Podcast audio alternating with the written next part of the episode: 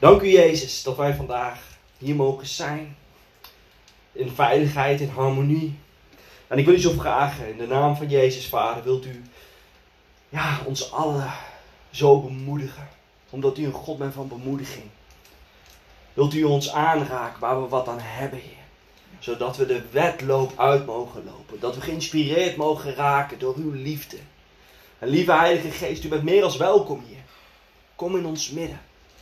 Vernieuw ons denken. Help ons, lieve Heilige Geest. Want zonder u kunnen we niets. Dan moeten we het helemaal alleen doen. En ik hou van u, lieve Heilige Geest, dat u onze leraar bent. De zalving van God. Dat we van geen mens hoeven te leren, maar dat u het zelf in ons doet. Dat u ons het leert. Heer Jezus. Oh, u bent zo goed dat u voor ons ja, aan het kruis bent gegaan. Ongelooflijk dat u dat wilde doen voor ons. En wij zijn u daar zo dankbaar voor. Dat we een nieuw, een beter verbond hebben door uw bloed. Wat ons reinigt van zonde. En wat ons rechtvaardig verklaart. Halleluja. Zo zegen ik iedereen in de machtige naam van Jezus. Amen. Amen. Goed. De preek vandaag gaat ook over wat is rechtvaardig. Want wij wonen in, eh, in Nederland. En ik denk dat rechtvaardigheid hier weer anders klinkt dan in een ander land. In Egypte, of in uh, Saudi-Arabië, of in eh, Spanje, of in Amerika. Als je in Amerika ziek bent, of geen werk hebt, ben je in zwerven. Hier in Nederland zouden we dat onrechtvaardig noemen. Dus wat is rechtvaardigheid? Dat is echt iets wat mij heel erg bezighoudt de laatste tijd. En weet je hoe dat gekomen is? En dat is zo mooi. Dat God soms iets wilt vertellen en dat hij weet hoe hij jou kan bereiken. Een interviewde van de Nederlands Dagblad vroeg aan mij: Edward, wat is rechtvaardigheid voor jou? En ik dacht meteen: Ja, hier heb ik nooit over nagedacht. Uh, gedacht, wat bedoel je? En het was alsof de Heilige Geest in mij ineens liet zien: Ja, Edward, wat vind jij nou rechtvaardig? En als je dat rechtvaardig vindt, ja, is dat wel rechtvaardig? Ik was helemaal onder de indruk van een vraag die gesteld was. Misschien hebben we dat allemaal wel eens. Hè? Kijkers ook, denk er eens over na. Wij allemaal hier, denk er eens over na. Klopt dat wat jij rechtvaardig vindt? Ik wil een paar voorbeelden ook noemen, want dat is soms goed om na te denken. Een keertje was ik uh, heel vroeg uh, wakker. Het was eigenlijk uh, op mijn verjaardag. 12 januari, heel koud buiten, dus het was nog donker s ochtends. En ineens hoor ik geruzie. Maar echt op een manier dat je echt denkt van, wow, gaat het goed? En ik kijk, voor mij zie ik een jongen die wou uithalen naar een meisje. Ik dacht meteen, wow. Dus ik trek de deur open. En ik wou naar hem toe vliegen. En hij draait zich om en ik zag dat hij verdrietig was. En daardoor zei ik, hé, hey, wat is er aan de hand? En hij vertelde dat zijn vriendin steeds vreemd ging. En dat hij eigenlijk blij was dat ik ertussen was gekomen. Want hij was zo verdrietig. En al honderden keren bij van had hij haar vergeven. En dit was de maat vol. Ik had, als ik niet die verdriet in zijn ogen had gezien, had ik het opgenomen voor dat meisje, omdat dat meisje zwakker is. Maar dat meisje maakte zijn leven kapot. Door steeds vreemd te gaan, door hem zo'n pijn te doen. Dat die jongen iets wilde doen wat hij blij was, omdat ik er tussen kwam, niet had gedaan.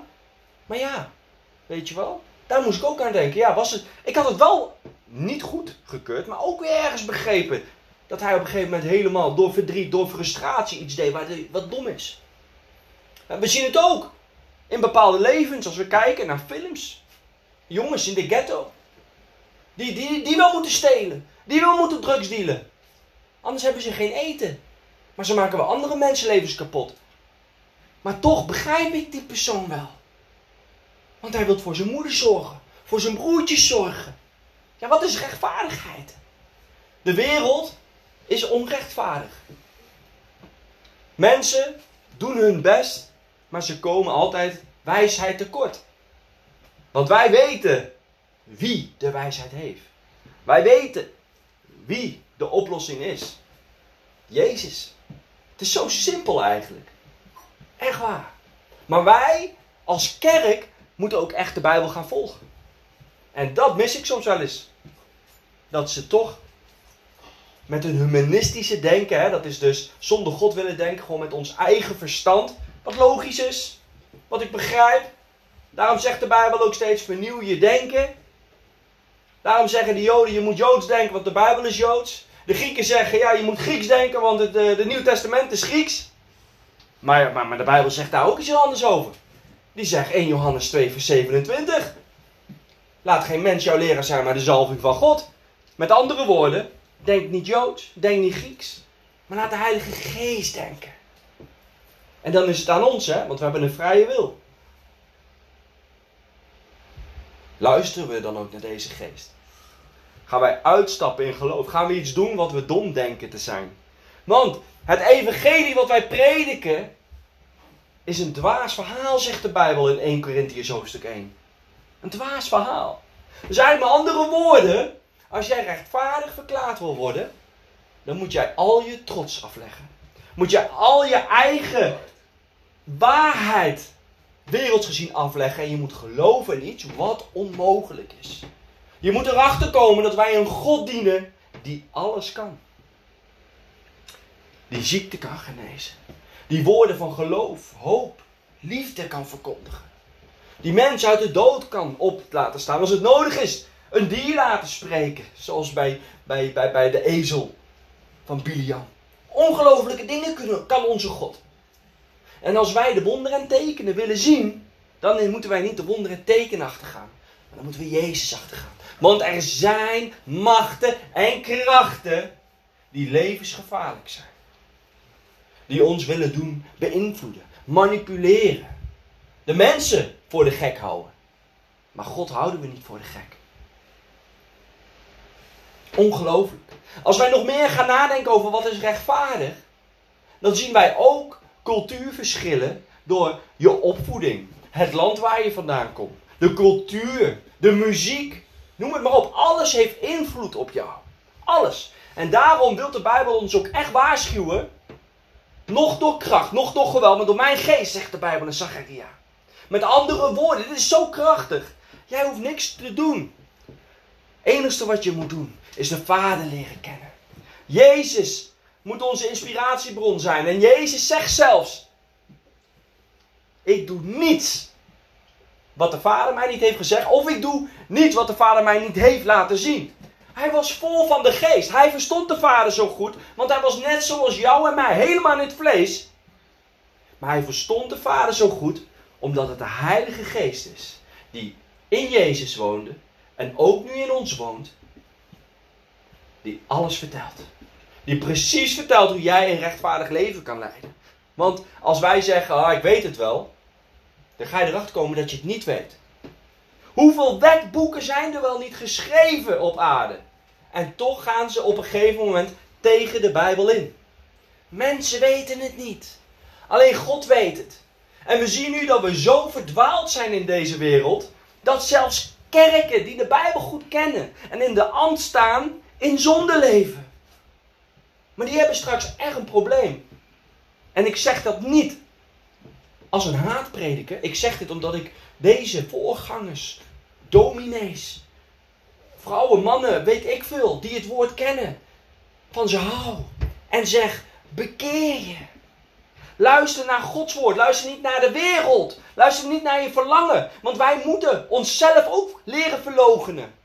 Paulus zegt, tot nu toe ren ik de race goed. Maar ik heb hem nog niet uitgelopen. Dit geldt voor mij. Dit geldt voor iedereen. We zitten in de race. En als je bent gevallen, sta dan op. Want als je blijft liggen, ga je het ook niet halen. Mijn schoonmoeder zegt zo mooi altijd, wat ook mijn mentor is: blijven liggen is van de duivel, maar opstaan dat is goddelijk. Het is nooit te laat, zolang de, de, de, de leven nog in jou is, de adem, de ziel, is het niet te laat. Ook een christen moet zich soms weer bekeren hoor. Ik ook. En dat is zo mooi. God ziet ons aan. Maar wij hebben een hoge roeping. Wij zijn ambassadeurs van de Allerhoogste God. De enigste redder. Dus als jij wat verkeerd doet, of de kerk doet wat verkeerd, krijgt Jezus de schuld. Tevens vertrouwt God jou zo erg als een rechtvaardige in Jezus, dat jij een goede ambassadeur kan zijn. En de duivel weet dat. En de duivel komt om te roven, te stelen, te vernietigen, te verslinden. Hij wil juist de kerk, de, de, de, de, de, mensen die in de ambt staan van een bediening, laten vallen. Want ja, als dat lukt, hoeveel volgelingen vallen dan wel niet met hem? Als er staat geschreven in de Bijbel, hè, staat iets. En dat is een hele hoge roeping voor mensen die in de ambt staan. Er staan twee dingen die ik wil vertellen. En dat laat, laat God zijn rechtvaardigheid al zien. Want God oordeelt niet over iedereen hetzelfde. Zou je misschien nou denken, Edward? En dan ga ik uitleggen, want dit is een hele interessante overdenking. Want soms zeggen wij christenen, hè, doen, we, doen we een beetje, eh, hoe zeg je dat, water bij de wijn. Omdat we zien dat Pietje, die zich christen noemt, iets doet wat niet goed is. Nou, hè? En zo kunnen we soms, daarom zegt de Bijbel ook, laat me jouw vrienden zien, dan weet ik, of laat me jouw eh, leven zien, dan weet ik wie jouw vrienden zijn. Of laat me jouw vrienden zien, dan weet ik hoe jouw leven is.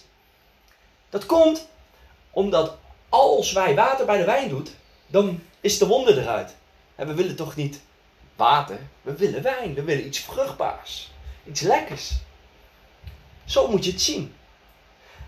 Als er iemand is die de Bijbel al goed kent, of iemand die het niet goed kent, dan leert Paulus ook. Niet iedereen moet, moet, moet, beginnen met vlees, want ze kunnen nog niet kauwen. Je begint met melk.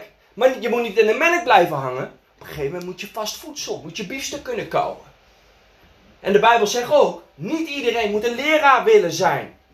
Want een leraar wordt strenger beoordeeld straks. Dit is heel belangrijk. Dus als jij in de ambt staat en jij hebt volgelingen en jij brengt een vals evangelie, zullen daar heel veel schapen zijn die de volgende tekst nooit in vervulling zien gaan en het niet doorhebben. Want de duivel wil jou en mij doen verblinden. Dat is de volgende tekst. Wie de zoon heeft vrijgemaakt, is waarlijk vrij. Heel veel christenen zeggen: Hoe kan het dat ik niet vrij ben? En ze weten het echt niet. En misschien komt het wel omdat de voorganger weet dat hij in zonde leeft, maar bepaalde passage in de, Bijbel niet meer wil volgen. En een geweldig woord verkondigt, maar niet alles. En zelf in zonde leeft. En daarom misschien niet verkondigt. Wat verdrietig is. We moeten voor deze beste man of vrouw bidden. Want God houdt van de zondaar, maar niet van de zonde. Laten we dat niet vergeten. God houdt van de mens. Maar het is wel belangrijk dat deze personen zich bekeren. Omdat de schapen een goede herder nodig hebben. En als deze persoon straks dit nooit heeft goed gemaakt, hij heeft straks een heel, maar dan ook echt een heel groot probleem als hij de hemelpoorten binnen wil komen. Waarschijnlijk komt hij daar geen eens binnen. Wow, heftig Edward. Maar de hel bestaat ook, jongens. Er wordt helaas te weinig over gepreekt. Maar hij bestaat echt. En God zegt dat niet om jou bang te maken. Hij zegt het om jou te beschermen. Zoals een goede vader zegt: rook niet, want ik krijg je kanker van. Zo is onze God goed dat hij zegt: ga een heilig leven leiden. En als iets schopen baat aan je, luister dan. Als je dat niet doet, weet je wat je dan doet? Dan maak je dus de Heilige Geest verdrietig. Als je willens en wetens iets doet, maak je die persoon verdrietig. Dat is niet rechtvaardig. Rechtvaardig is dat wij het niet kunnen dat wij misschien af en toe vallen, maar weer opstaan. Als wij iets geopenbaard hebben van God, dat we blij blijven. Dat we dat, die schat beschermen in ons hart. Dat we niet met mensen omgaan en in plaats van dat wij hun veranderen, dat zij ons veranderen. Jij bent geroepen om een zout voor de aarde te zijn en een licht voor de natie. Dat is waarheid. Als jij een geweldige openbaring hebt gekregen, moet je zelf soms bidden, Heer, is dit in eerste instantie voor mijzelf of kan ik dit al delen? Want de wereld kan het soms niet aan. Jouw vrienden kunnen het soms niet aan, omdat we in de laatste dagen leven. Kijk maar wat er allemaal gebeurt. En dan heb ik het geen eens allemaal over de rampen, de pandemieën, de geruchten en de oorlogen. Dan heb ik het puur over de verdeeldheid van het leven van de kerk. Dan heb ik het over wat er laatst gebeurde op Eeuw Jongerendag. Dat dat dat meisje een regenboogvlag pakte en het helemaal uit de context haalde van dat God liefde is en dat liefde voor iedereen is. Ja, God is liefde en daarom wil hij jou en mij beschermen voor valse liefde. Voor hoe de duivel wilt besmetten. De liefde van God omdraaien in iets wat de liefde voor de wereld is. Want de Bijbel zegt ook, wie vriend is met de wereld, is een vijand van God, hè? Dit is een heftig iets wat ik zeg. En ik wil je helemaal niet over hebben. Maar als ik dat niet zou doen, dan zou ik als vele christenen mijn ogen dicht doen. Want dit is een, een onderwerp die veel meer gebracht moet worden. Wij als een christelijke kerk moeten erop uitgaan. moeten de liefde van Jezus laten zien. Maar wel het woord volgen. Die mensen stoot ik niet af. Ik wil juist met deze mensen in contact komen. Ik wil ze eerst de liefde van Jezus laten proeven. Want als je meteen met deze mensen in gesprek gaat, dan, dan, dan gebeurt er niks. Dan worden ze boos. En dat snap ik. Want we leven, nogmaals, in de laatste dagen. Het is een uitdaging voor jou en mij om echt de liefde van Jezus te laten zien. Maar wel zoals de Bijbel het leert. En niet hoe de wereld het leert. Want dan ben jij niet rechtvaardig bezig. Als mensen helemaal honger willen krijgen naar deze God, dan moeten ze eerst zijn liefde proeven. En vanuit die liefde wil je dingen opgeven. Wil je veranderen. Als het nodig is, dan leef je maar met een doorn in je vlees. Wat we lezen ook in het leven van Paulus. De Bijbel is zo eerlijk. Zoveel christenen verlaten het christelijk geloof. En ze zitten met problemen die de Bijbel gewoon vertelt. Daarom nogmaals is het zo belangrijk om de Bijbel te lezen. Ook heb je geen zin om daar toch een stukje discipline voor op te bouwen. Omdat je zal merken dat het belangrijk is. Ik merk dat ook bij mijn zoon, nou die zes is. Dat ik soms echt met hem moet praten. En dat hij daar echt niet op zit te wachten. Maar achteraf merk ik af en toe wel op bepaalde momenten dat ik zeg: Hé, hey, wat heb ik jou verteld? En dat hij denkt: Oh ja, het is me verteld. Zo is God ook.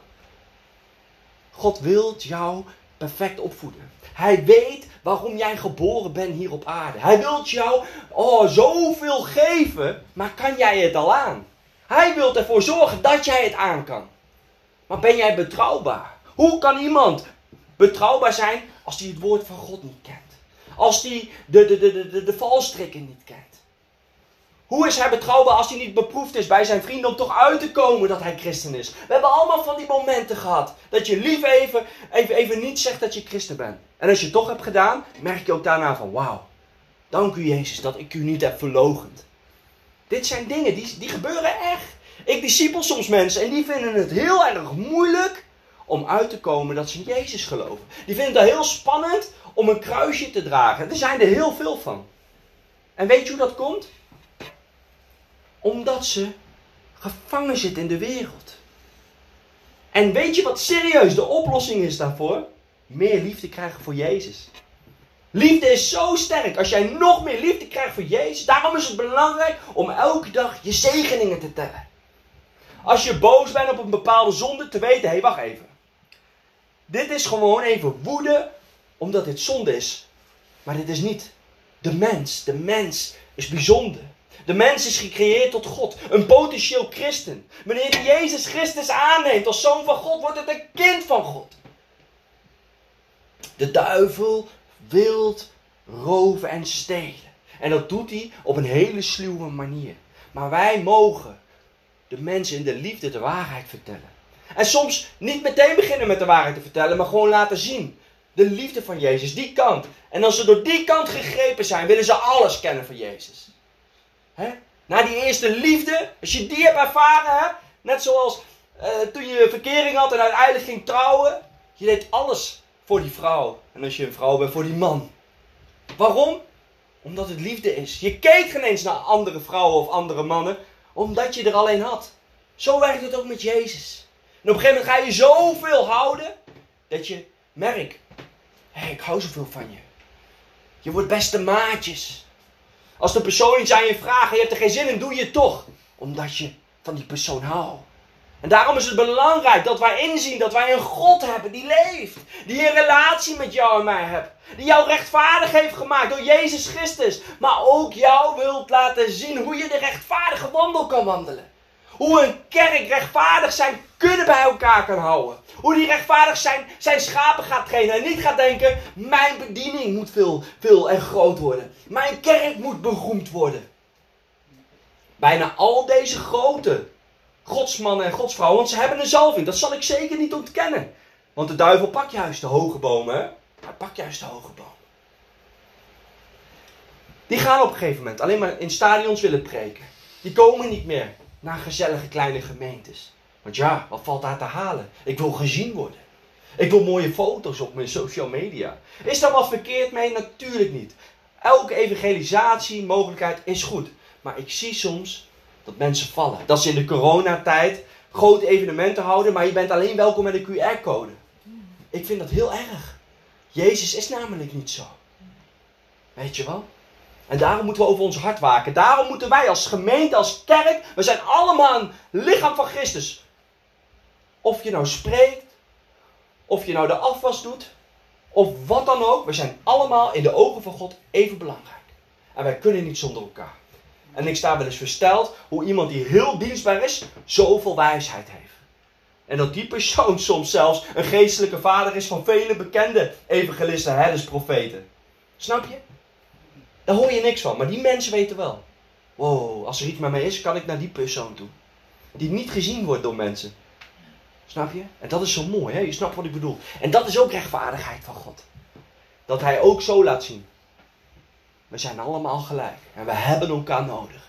Maar we moeten eerlijk tegen elkaar zijn. We kunnen geen water bij de wijn doen. We kunnen soms vallen. Blijf dan niet liggen, maar sta op.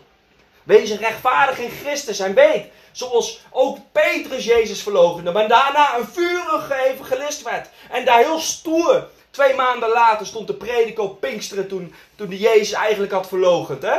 En na twee maanden was alles weer eh, goed gemaakt natuurlijk. Hè? Met, had hij goed gesprek, goed gesprek met de Heer Jezus. Maar hij stond daar wel met Pinksteren en de boodschap te verkondigen de mensen die Jezus hadden gekruist. Van bekeer wat jullie hebben gedaan. Dat kan niet. Jullie hebben de profeten vermoord, et cetera. Geen bloed aan handen. Wow, die preek hoor je vandaag de dag niet meer. Maar die raakten de mensen zo erg omdat ze wisten wat ze hadden gedaan. Het was drie uur lang donker toen Jezus daar aan het kruis ging. Ze wisten, oh wat hebben we gedaan, de wonderen en tekenen. En toen Petrus dat durfde te zeggen, met gevaar voor zijn eigen leven, waren er duizenden mensen die zeiden: Wij geloven dit, wat moeten we nu doen, Petrus? Petrus zei: Bekeer je en laat je dopen. Duizenden mensen bekeerden zich en lieten zich dopen. Duizenden mensen, dan heb ik het geen eens over de mensen die nog bereikt moeten worden, maar heb ik het over christenen, onze broeders, onze zusters, die door valse bewegingen, valse kerken, valse ja, leringen nooit volledig in de vrijheid worden gezet. Zonder dat ze daar wat aan kunnen doen. Want ik denk dat duizenden mensen straks bij de hemelpoorten staan. En vragen hebben aan God. Dat God zei: luister, ik wilde je bereiken. Maar je had verkeerde mentors, verkeerde profeten, verkeerde voorgangers. En die zal je ook niet hier binnen kunnen vinden, hoe erg ik dat ook vind. Maar ze hebben de Heilige Geest willens en wetens maar verdriet gedaan. Ze hebben gedacht alleen maar aan hun kerk, aan hun geld, aan hun bediening. Ik kon ze niet binnenlaten. Dit mag ons niet overkomen, lieve mensen. We moeten het woord van God serieus nemen. Alleen dat is rechtvaardig. Als de Bijbel zegt dat het een zonde is, wie ben jij of wie ben ik om te zeggen dat het geen zonde is? Snap je? Dit is niet een preek die ik, die, die, die ik eigenlijk wil geven. Maar ik voel zo op mijn hart van de Heilige Geest dat ik het over deze rechtvaardigheid moet hebben vandaag. Omdat heel veel christenen zijn misschien maar dertigvoudig, hoewel ze geroepen zijn om honderdvoudig vrucht te dragen. Jezus zegt het ook, sommigen zullen dertig, sommigen zullen zestig en sommigen zullen honderdvoudig vrucht dragen. Ik neem geen genoegen met 30. Ik neem geen genoegen met 60. Ik neem geen eens genoegen met 99%. Ik wil 100%. Jezus nam ook geen genoegen met 99%. Hij had 100 schapen. En maar 1% was kwijt. Wij mensen, daar heb je het weer, rechtvaardigheid van de mens. Als Nederland soldaten naar oorlogsgebied sturen, dan hebben ze het niet over de namen, hebben ze het over nummers. En ze berekenen al hoeveel procent er terugkomt. En dat vinden hun dan een geslaagde missie. Maar daar kunnen ze niks aan doen, dat is werelds denken. Maar Jezus, papa God niet. Elk persoon is dierbaar. Die 99%, of die 100% van de schapen was niet compleet. 1% was niet compleet. En Jezus ging terug. Jezus ging terug voor die 1%. Wij in de wereld zullen soms zeggen: we hebben helemaal goed. Wees blij met 99%. En ik begrijp dat, dat heb ik ook.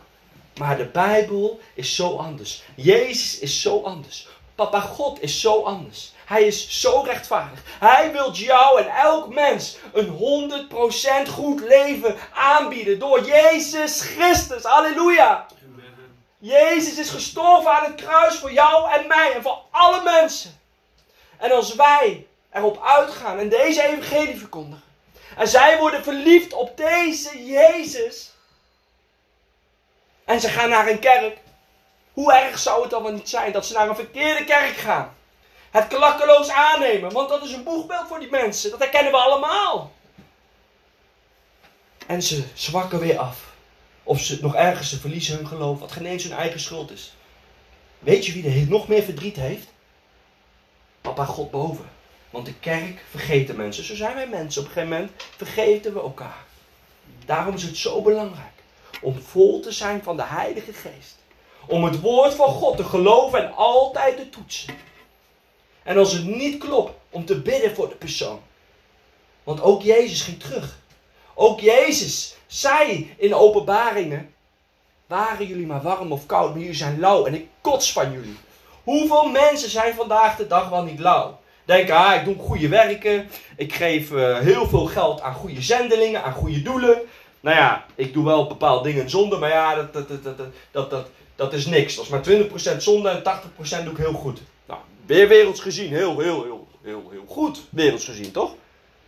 Maar voor Jezus niet. Voor God niet. En de valstrik van de duivel is dat wij kijken hoe de wereld oordeelt. Hoe de wereld succes ziet.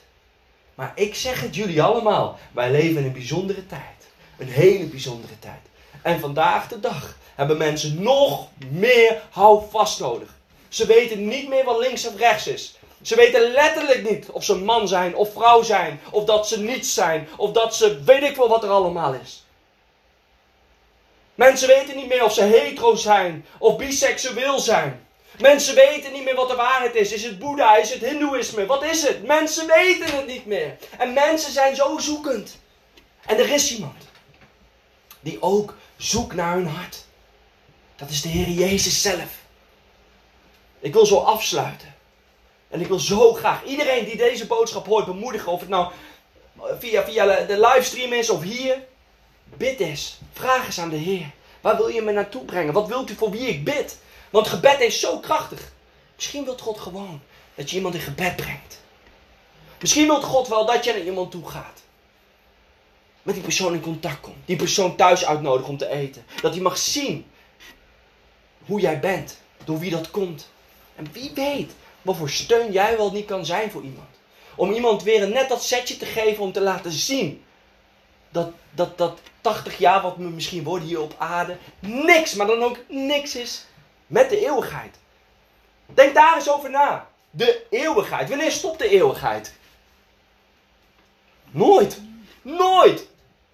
Ons vlees stopt een keer. En dan zegt de Bijbel zelfs: het vlees is een tempel, is een huis. Maar ja, die gaat op een gegeven moment kapot. Dat is op een gegeven moment weg. Dus eigenlijk is dat al een groot geschenk van God. Dat we goed voor ons lichaam moeten zorgen, omdat het een voertuig is. Maar het gaat niet je hele leven lang mee. Maar de geest, de ziel wel. De geest komt tot leven wanneer wij in Jezus geloven. En de ziel wordt getransformeerd door de Heilige Geest. Jij gaat een vruchtbaar leven leiden. Als jij wilt zondigen, dan hoor je de Heilige Geest tegen je zeggen: Zal je dit wel doen? En dan is het nog aan jou en mij de keus om daarna te luisteren.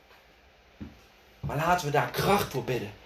Dat op een gegeven moment dat wij gewoon weten: Ik wil dit. Maar ik ben zoals wat Paulus ook zegt: leven is Christus en sterven is winst. Ik leef voor Christus. Ik weet dat dit een voertuig is. Ik hoef het niet te voeden. Ik wil er alleen een goed onderhouden. Omdat ik mensen wil bereiken. Omdat ik steeds meer op deze Heer Jezus wil lijken. Die voor mij is gaan sterven. Die mij heeft laten zien wat een rechtvaardig leven is. En dat is de Bijbel, het woord van God. Als ik geen zin heb om te lezen, nou dan lees ik gewoon een paar versen en denk ik daarover na. Want God wil een relatie met jou. God kan al zoveel door een Bijbelvers heen. Maar hij wil wel dat je het woord van hem kent. Zodat als er wat op jouw pad komt in de wereld, wat nog zo mooi lijkt. Want de wereld kan heel mooi verkopen. De duivel kan heel mooi verkopen. Dat je toch weet. Maar er staat geschreven. Dat zei Jezus ook. Jezus zei, er staat geschreven. En daarom is het belangrijk om zelf de Bijbel te lezen. Niet klakkeloos aan te nemen wat iemand zegt. Maar zeggen voordat je de Bijbel pakt. Daar wil ik ook mee sluiten. Lieve Heilige Geest, ik ga Bijbel lezen. Maar ik wil het niet doen vanuit mijn eigen ik. Ik wil het doen samen met u, lieve Heilige Geest. Oh, laten we bidden. Heer Jezus, Dank u wel voor uw liefde. Dat u ons rechtvaardig hebt verklaard. Dat u omkijkt naar de zwakken. Omkijkt naar ons. Dank u wel dat wij u kennen. En we willen u zo meer en meer kennen. We willen de zondaar lief hebben. Maar dat zij ook hun zondes afleggen. Maar we bidden over onze eigen levens. Want wij erkennen ook dat wij u elke dag nodig hebben. Elk moment. Wilt u ons ook helpen om steeds heilige leven te leiden. Zodat we aanstekelijk mogen zijn. En dat we u mogen verhogen. Ik bind ook elke macht en kracht van valse schaamte in de naam van Jezus. Ik bind de antichrist die soms wilt, wilt, wilt, wilt ons verzoeken in de naam van Jezus. En Heer, ik bid om nieuw vuur, heilig vuur van de Heilige Geest in ons. Wat alles wegschroeit wat niet goed is. En dat de Geest van God in ons alle ruimte krijgt om te bewegen. En ik bid ook voor iedereen die dit hoort, wilt u iemand op ons pad brengen. En dat wij het niet hoeven te doen, maar dat u ons de wijsheid geeft hoe we de persoon kunnen bemoedigen. Kunnen vertellen over het geweldige nieuws. Wat Jezus Christus heeft gedaan aan het kruis. En ons daardoor, en alleen daardoor rechtvaardig heeft kunnen maken. Dank u, Papa God. Dank u, Papa God. We danken u, Papa God, dat u liefde bent. We danken u, Jezus, dat u genade bent. En we danken u, lieve Heilige Geest, voor de intimiteit in ons, die ons mag bewegen. In Jezus' machtige naam. Amen.